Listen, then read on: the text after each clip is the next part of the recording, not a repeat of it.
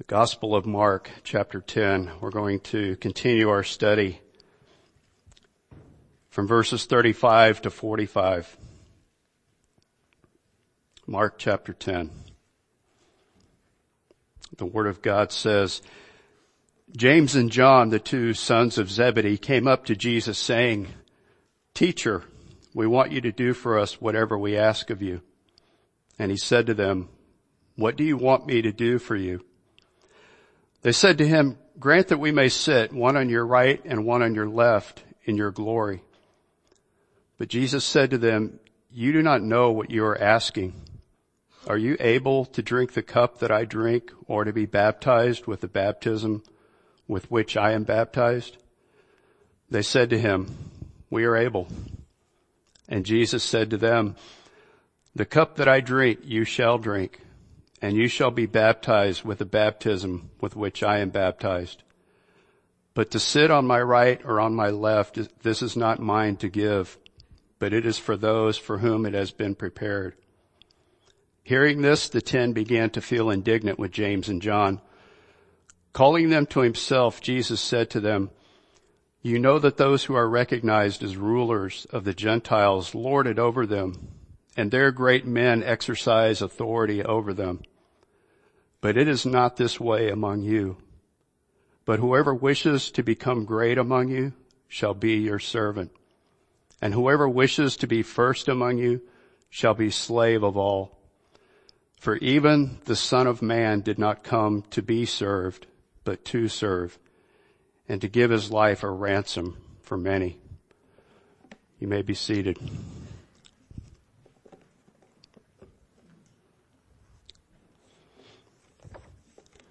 Let me pray again before we start. Almighty and eternal Father, we thank you. Father, we thank you so much that we can gather together as your children before your throne and oh God to hear from you through your word. And we ask, Father, we, we humbly pray, we beseech you that the work of your holy powerful spirit would move among us and within us today to reveal to us deep within our souls the beauty and the glory of your beloved son. Father, I pray, I hope, I desire that we would be humbled recipients of his gracious service to our souls this day. Father, I ask for your empowering work, your unction to convey these truths, Lord, with clarity and with your power. Teach the speaker as well as the hearer, Lord. Transform us all, O God, into the image of your beautiful, beloved Son. For it's in His name and His glory we seek and ask these things. Amen. It, it is a tremendous joy to open again with you the Word of God and especially this Gospel of Mark. It has been a, a, a revealing, transforming study this week and I pray, I, I hope sincerely that it ministers to you and your soul in power by the Spirit this day. It's because the holy and eternal Word of God is forever settled in heaven. It is inspired by God and profitable for teaching, for reproof, for correction, for training in righteousness, so that the man of God may be adequate, equipped for every good work. The Word of God is that sharp double-edged sword that is able to cut deeply within us, and yet it is also able to heal and bind up our wounds. It is that bread that feeds us. It is that water that will truly quench our thirst. It is a fire to burn its way deep within our hearts. It is a lamp to illuminate that upward path of life. It is a rod that corrects us and a staff to guide us and lead us. The Word of God is something that will not be trifled with and it will be esteemed greatly because the Word of God by the Spirit of God will reveal to the hearts of men the merciful and gracious invitation of our Savior God to come to Him and find rest and find peace and find forgiveness and the deliverance from sin, especially as we are going to see today that sin of pride. Pride is that deeply recessed desire within us to lift up and exalt ourselves beyond our place as God's creatures. It is that formative sin that rules all the fallen hearts of man. It is that essential vice. It is that which has been the chief cause of misery in every family and every nation since the exile from the garden. It is that which the scriptures clearly identify as the object of God's hatred in the heart of man. Pride is our most deadly enemy. And it is what makes Satan deadly to us because it is, because it is alive and active within us. Proverbs 21:4 succinctly summarizes biblical teaching regarding pride when it says, haughty eyes and a proud heart, the lamp of the wicked is sin. In stark contrast is humility that virtue which God honors and truly blesses in what is commanded by scripture for all rational creatures who are capable of receiving the discovery declared in Micah 6 8 where he says, He has told you, O man, what is good. And what does the Lord require of you but to do justice, to love kindness, and to walk humbly with your God? For the believer in Christ, humility is to be a virtuous state of our hearts as we walk in a manner worthy of the calling which they have, we have been called and they have been called with all humility. Humility is when we are spiritually enabled in light of our position as recipients of the grace of Christ that we do nothing from empty conceit and we willingly regard one another as more important than ourselves. Pride left unchecked and not under the mortifying power of the Spirit will turn ambition into selfish pursuits, a self-exaltation. And as we will see in today's passage, this is what was at the core of the two disciples that they, when they made request of Christ. And they were the closest to the Lord throughout his earthly ministry. And even though these men at least 11 of them believed in and loved Jesus, even though the mysteries of the kingdom were being revealed to them from the incarnate Son of God. And even though they believed in his kingdom, they still wrestled with pride. Remember from last week in verses 32 to 34, just real briefly in this passage, we are in the closing days of Christ's ministry. We're walking with the disciples and the crowd who are following the Lord up the road to Jerusalem, up the road to his consummation of his purpose here on earth. And Jesus, who knowing in full measure what awaits him, leads his disciples and the others following him with that, with that resolute boldness, with his face set like flint and a purpose. And the Lord has just taken the twelve aside and shepherd and shared with them as a shepherd with them the third and final time the details of his passion, of his suffering, of his crucifixion and the resurrection after three days. However, we're told in the parallel passage in Luke 18 that the disciples, disciples understood none of these things. And the meaning of this statement was hidden from them. And they did not comprehend the things that were said. And this will become very evident today's passage, but I pray that we may submit ourselves to the penetrating power of this teaching as we allow it to speak to us in what I've put together as, as three sections. The first being, and I don't know why the alliteration of P keeps coming up, but it did and it just was powerful to me. The first being the presumptuous ambition of the apostles. The second being the piercing response of the Lord and third being the paramount mission of the incarnate Son of God. So to begin, in verses 35 to 37, we have this presumptuous ambition of the apostles. James and John, the two sons of Zebedee, came up to Jesus saying, Teacher, we want you to do for us whatever we ask of you. And he said to them, what do you want me to do for you? They said to him, grant that we may sit one on your right and one on your left in your glory. Before we begin, let me ask you a question just to consider. Is it wrong to have ambition? Is it wrong to have a strong desire and a determination to achieve something with hard work? For the believer, as long as the ambition is Godward and not manward or for selfish purposes, then no, ambition is not wrong. It is good. However, it should be tightly interwoven with humility and a godly zeal and should be a very real part of our lives as disciples of Christ. Paul and James both identify a godly ambition and warn against selfish ambitions. And we should have as our ambition to please Him, to proclaim Him, to lead a quiet life, attending to our own business and work with our hands. Otherwise, having selfish ambitions and desires is only going to result in arrogance and lying against the truth of scripture, ultimately resulting in disorder and every evil thing. Now in our passage, James and John, who according to Mark 3.17 were given the names or the name sons Boanerges, which means sons of thunder.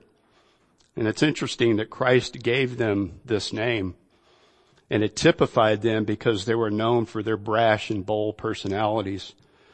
If you remember in Luke 9, it was these two brothers who had just witnessed the transformation, the glorious transfiguration of Christ on the mount. And they asked the Lord, um, and now they ask if the Lord wanted them to call down fire from heaven because a Samaritan village had rejected Jesus' request for travel arrangements they were immediately rebuked. And again, for before us in this passage, we have a very, a very sweeping and literally a, childish request by these brothers, which according to the parallel passage in Matthew 20, 20, it was instigated by their mother. Salome, when she approached Jesus with her sons. Now Salome is obviously the wife of Zebedee, the father of James and John, but she's also, as we see in identifying passages of Matthew 27, 56, Mark 15, 40, and John 19, 25, she is the sister of Mary, the mother of Jesus. For Salome, her motivation was this personal desire to find some fulfillment through her sons and the honor that this would bring to their family. For these two disciples, it may have been due in part that they were part of that innermost circle of disciples closest to Jesus, or possibly through their familial ties, or even due to the fact that according to Matthew 5:23, they had successful fishing business and were in partnership with Peter. They employed many servants. They were likely wealthy. Whether it was each of these factors individually or all of them bearing upon their ambitions, there was a stirring of their pride that had justified them to approach the Lord with their request to be seated with, in honor. But it's clear they completely misunderstood the previous prophecies of Jesus' suffering, that he would be treated with contempt and put to death. But they continued to follow him and now apparently they tuned in on the Lord's prediction of his resurrection and they made their approach. And in hearing this, they regarded Christ as their eschatological Lord who had, who had finally come to liberate the Jews and restore the glory of the fallen throne of David. And to make sure they didn't lose any of their existing access to the Lord, they sought out these positions of rank, these places of honor to be next to their Lord and His kingdom. They are in effect, if you remember from Pastor Emilio's teaching and seminary training on biblical theology, they're effectively asking to be seated in places of honor next to the throne of the eschatological rest and sovereign authority that's only occupied by the Father and the Son. Amazing. How, how little did they learn from the vivid testimony and the life of, of perfect humility displayed before them in the Lord Jesus Christ. And with this presumptuous request, they also depreciated the other ten disciples, deeming them as beneath them and unworthy of any shared honor. This is the serious impact and dangers that will result from pride and selfish ambition. Dear brothers and sisters, do we, like James and John, still find this kind of pride and selfish ambition rising in our own hearts? in our request in our expectations of others and even of God. Even these we must quickly take and lay down at the foot of the cross. How potentially damaging this could have impacted the disciples if not for the immediate, the searching response of Christ. This is what James teaches us in chapter three, and I would dearly love to stop and, and go into this chapter here, but we won't. But I encourage you, in light of this passage, look at James 3 and this account of Mark 10 together. But we'll press on into the second point that I've identified as piercing, the piercing response of the Lord in verses 38 to 41. Jesus said to them, you do not know what you are asking. Are you able to drink the cup that I drink or to be baptized with the baptism with which I am baptized? They said to him, we are able. And Jesus said to them, the cup that I drink, you shall drink and you shall be baptized with the baptism with which I am baptized. But to sit on my right or on my left, this is not mine to give, but it is for those for whom it has been prepared. Hearing this, the ten began to feel indignant with James and John. Rather than committing himself, making any blind promises to their selfish requests, the Lord's response probes the intentions of the heart just as he did in Mark 7, chapter 7 and chapter 8, where he directly confronted the disciples' lack of understanding to his teaching. However, in this immediate request, the Lord's response is saying to them, you do not understand that in making your request to share in my glory, you are asking at the same time to share in my pain and suffering, which is the absolute necessity of my glorification. For us to properly interpret this mysterious language of the cup and baptism, we must carefully acknowledge the, the validity of these images. The cup and the baptism that Christ is about to partake of have a unique significance when applied to Christ and indicate that only in His passion will He alone be the voluntary and suitable sacrifice for the sins of men. What is this cup? Well, in, in Jewish and biblical literature of the time, to share a cup or drink of the same cup meant that you were willing to shame, to share in the same fate of that person. And in many Old Testament passages, the cup is referred to as a cup of wine, and it is a metaphor used to signify the righteous wrath of God's judgment upon sin, human sin and rebellion.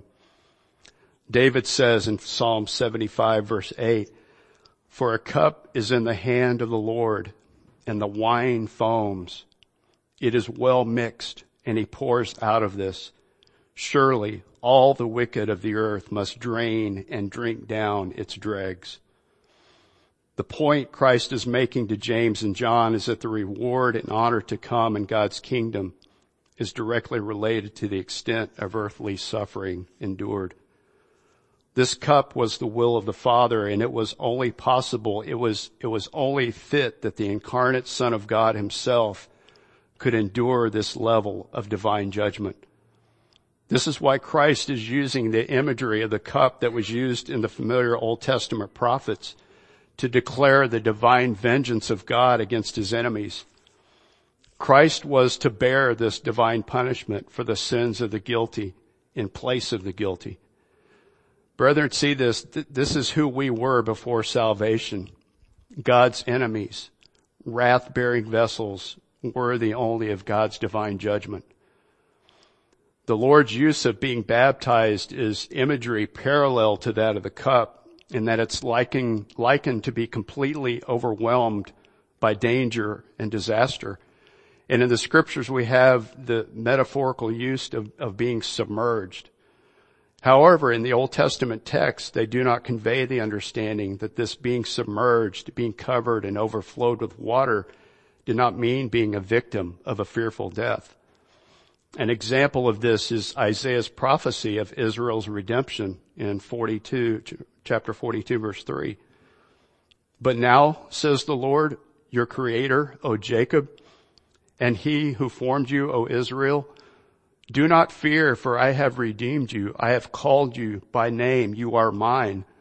When you pass through the waters, I will be with you, and through the rivers, they will not overflow you.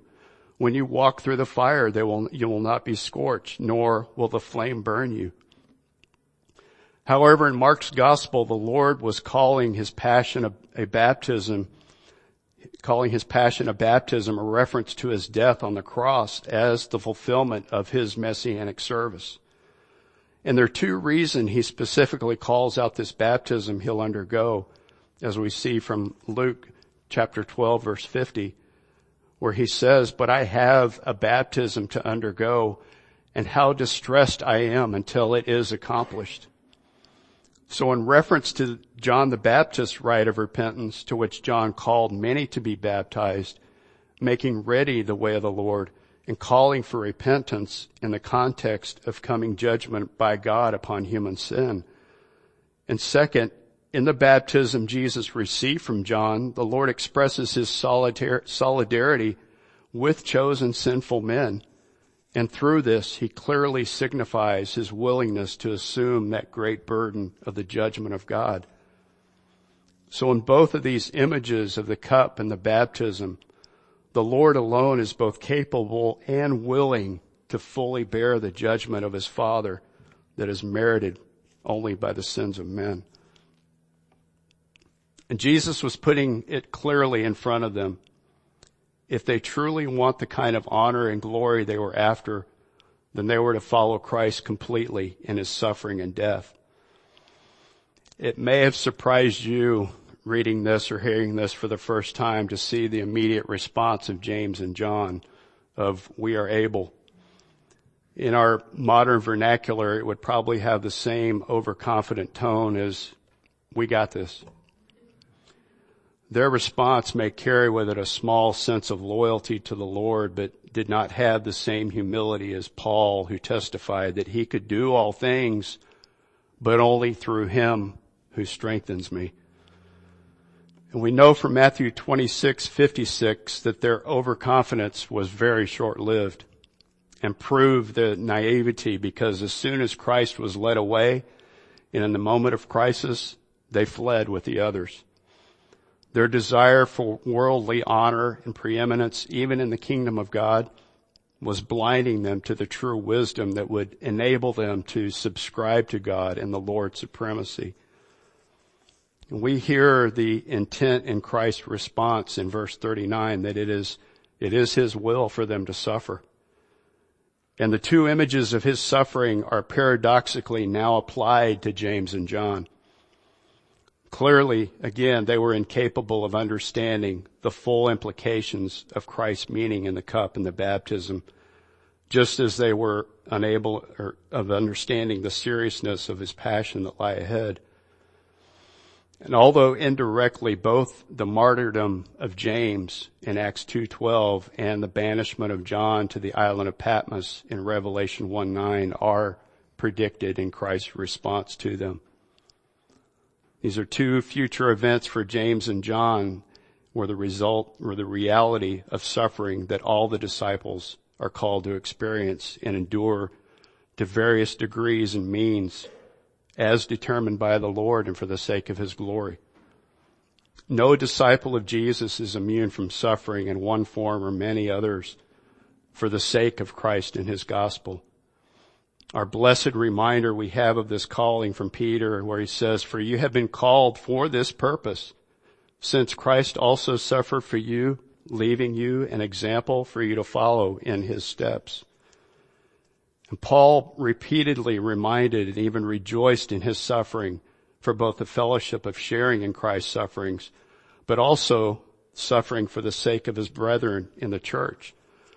Colossians 1.24 tells us, Paul says, Now I rejoice in my sufferings for your sake. And in my flesh, I do my share on behalf of his body, which is the church, in filling up what is lacking in Christ's afflictions. Jesus' response in verse 40 in denying their request to sit in places of prominence not only clarifies that the appointment of these places of honor is purely the Father's prerogative, but it's an illustrative example of humility and submission of Christ to his Father, bestowing honor as the Son did during his incarnation on earth. And these degrees and positions of eminence, eminence in the glorious kingdom have only been determined by God, and it is not for the mediator to alter the purpose of the eternal council. However, verse 41, all this time, the other disciples had been listening in to James and John's, their aggressive claim on the places of honor, and they become indignant. They get bent out of shape. And they were likely thinking of and desiring that same request for themselves and really showing that their spiritual attitude was not any more mature. How easy it is for us to condemn in others what we excuse in ourselves. Sometimes it requires a rebuke as strong as Nathan's was to David's sin. However, in the midst of the disciples' selfish request and resentful attitudes to one another, even after all of his teaching and explanations, they still did not understand. And even the Lord, although he suffered a cruel loneliness in his journey to Jerusalem, we see here his patience, his gentleness, his love. Again, the great shepherd gathering his sheep together, which begins our third point, the paramount mission of the incarnate Son of God. Calling them to himself, Jesus said to them, you know that those who are recognized as rulers of the Gentiles lord it over them. And their great men exercise authority over them. But it is not this way among you. But whoever wishes to become great among you shall be your servant. And whoever wishes to be first among you shall be slave of all. For even the Son of Man did not come to be served, but to serve and to give his life a ransom for many. The great teacher was calling together these men to himself in order to fashion from this group the leadership for the initial church on earth. He begins by reminding the disciples in verse 42 with what seems to be a sense of irony of the very familiar Gentile leaders that ruled over them at the time. How they spent their energies scheming and fighting to get to the top and once they, how they dominate and rule over all those beneath them. It's not that they ruled wisely, for their subjects were victims of their power and not true benefactors. It is because these leaders are said to actually lord it down on them having authority and deceiving those under them by making them think that they have their best interests, interests at heart. How well we see this in today's society and governments and businesses. And more striking is the sad reality of it being inside what is called the church. However, it's not to be this way in the biblical church submitted to Christ. Jesus consciously and adamantly opposes the greatness found in the order of earthly rule to be the order of greatness in the kingdom of God. But it is not this way among you. In verse 43, clearly identifies what is considered by the world to be the worthless and foolish, which is in reality to be the order of life for those who aspire and pursue greatness in the eternal kingdom. The path of greatness in the kingdom of God is one of humility and of self-denial, of taking up your own cross and denying yourself, of being a slave and a servant, not just toward those who are in proper authority, but to all. Yes, to all. And I have to ask, is this your desire? Is this your ambition in the church, in your family, in your job, in all of life? This was a powerful summons to the twelve and if for the twelve, How could it not be for us? One commentator says that to become the compassionate community and to recognize that the performance of an act of compassion as an expression of pure devotion to Jesus is at one and the same time worship and service. What does it mean to be a slave of all? This is very unpopular this day and we shouldn't need to look any further than the Lord himself and his example to us. And this is in one of the most precious declarations of Christ to us. For even the Son of Man did not come to be served, but to serve and to give his life a ransom for many. But you may ask, isn't his point here implying a service that requires death to give up his own life? Absolutely. And he just explained to James and John that his way to glory would be to drink his cup and share in his baptism, his suffering and death. And now in verse 45, the Lord is showing the disciples and all of us in this room that the only way to true greatness in his kingdom now and for eternity is shown in the example of his death, that he gave his life a ransom for many. Both cases are for us an example to, to the kind of suffering and service that all disciples of Christ are called to. This isn't an invitation to join the Dallas Country Club. It's a very radical call to discipleship. It is a call to greatness that will follow in the Lord's footsteps, one of suffering, and all who follow will follow the Lord will go the same way, that same upward path. Remember, for the gate is small and the way is narrow that leads to life and there are few who find it. If anyone wishes to come after me, he must, not optional, he must, he must deny himself and take up his cross and follow me. And now please be careful not to miss this radical call by the Lord in this verse. Notice this great promise. This is a promise that no other religious leader in the history of man could, could offer. The Lord is effectively saying to us that his radical call to discipleship, a call to suffering and service, is not a call to serve Jesus, but it is a call to be served by Jesus first and foremost. It is only in and by the service of Christ to us that we are in any way enabled to enjoy and glorify Him and able to serve others in showing preference to one another in love. This is also the only way that we are ransomed by Him from death. Please hear me again. This good news is not a set of rules or simply a call to follow, but is a proclamation for this season of Christmas. It's a radical call to Christ-centered discipleship. And this is not a call to serve Jesus, but to be served by Him so that we are able to glorify Him and serve others. The Lord did not declare that we are to serve in the way He serves. Ponder this. This is stating that the Son of Man came to die in order that He may serve me by being the servant and Savior of my life. He was not here on earth as a mere teacher giving out rules of how to live and gathering followers so that he might create a revolution and overthrow a Roman government. His example was so much more than this. He is the very son of God willing to lay down his life as the ransom, the only worthy ransom able to make full payment for all the sin of everyone who would believe in him. This is so much more than a call for us to act and live to follow in his footsteps because he is saying this is the only way you can be my disciples is by humbly submitting to his service.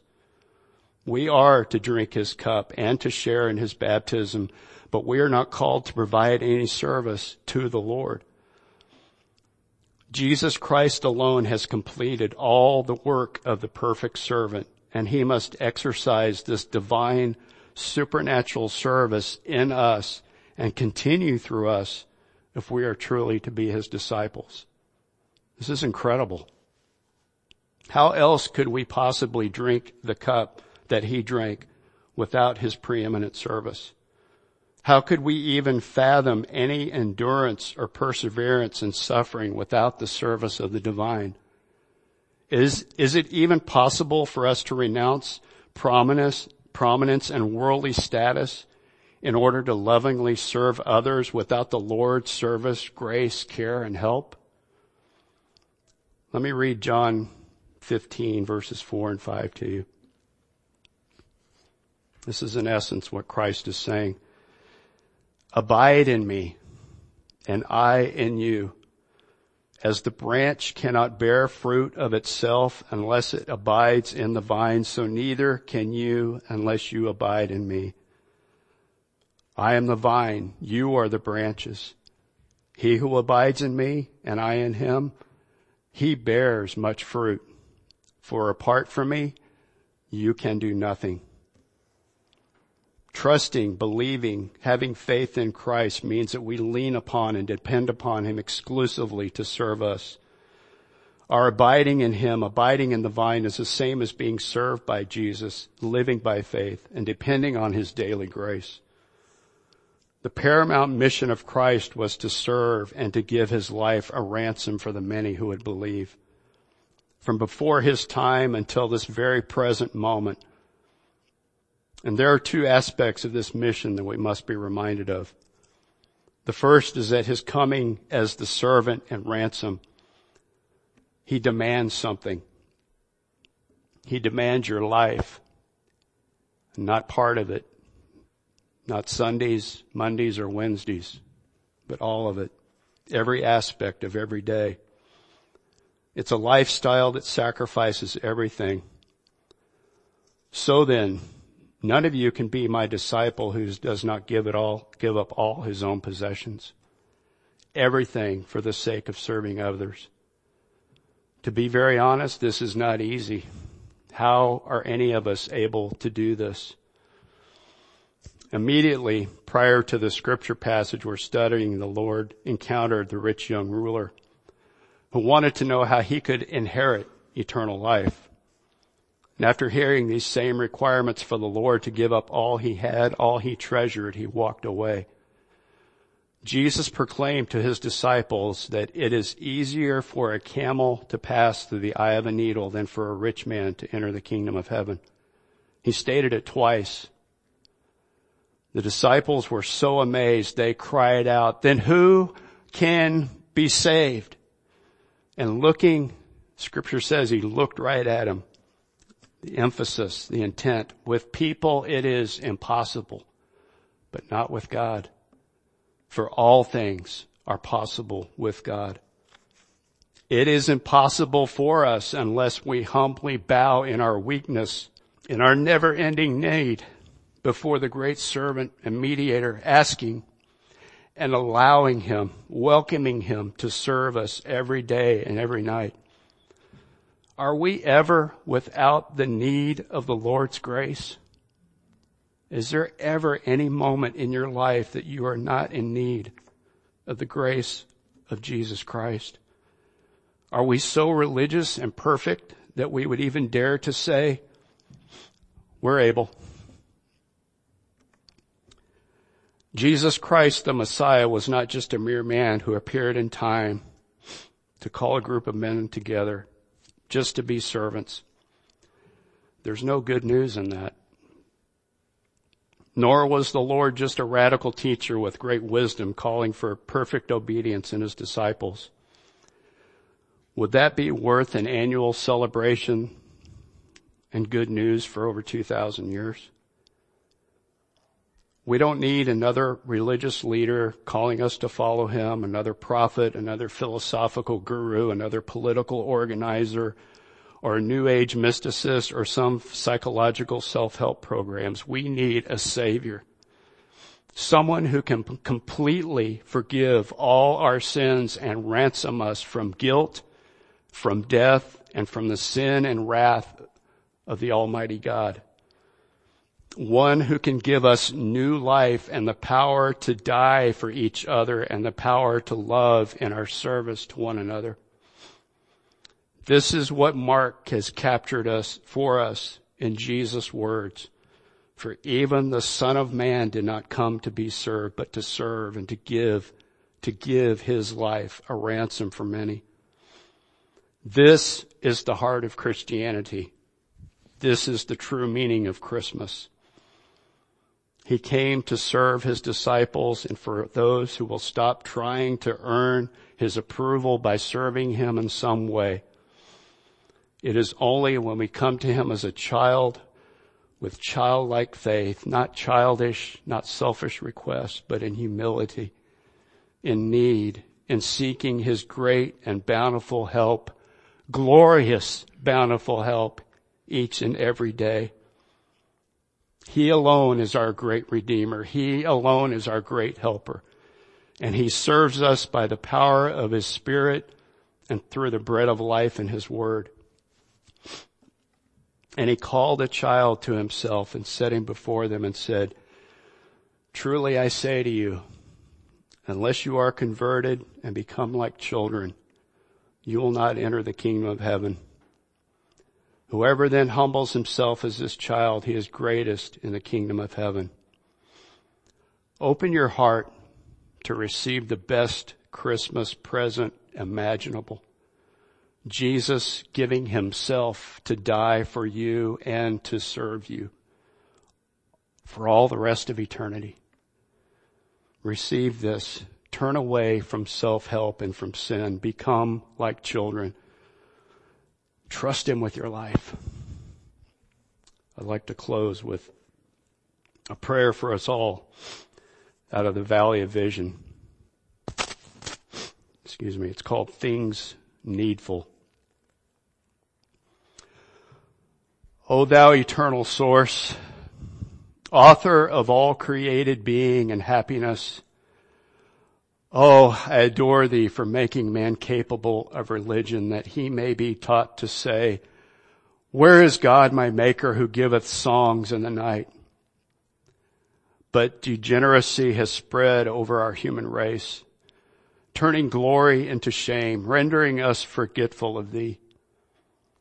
We know it is thy power alone that can recall wandering children, can impress on them a sense of divine things and can render that sense lasting and effectual.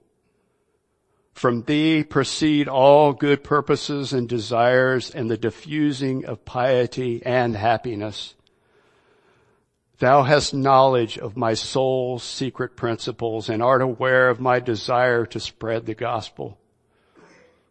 Oh, make me an almoner to give thy bounties to the indigent comfort to the mentally ill, restoration to the sin diseased, hope to the despairing, joy to the sorrowing, love to the prodigals. Blow away the ashes of unbelief by the Spirit's breath and give me light, fire, and warmth of love. Oh Father, I need spiritual comforts that are gentle, peaceful, mild, refreshing, that will make me melt into conscious lowliness before thee, that will make me feel and rest in thee as my all. Oh Father, fill the garden of my soul with the wind of love, that the sense of the Christian life may be wafted to others, and come and gather fruits to thy glory. So shall I fulfill the great end of my being to glorify thee and be a blessing to men. Father, thank you. Thank you for your word.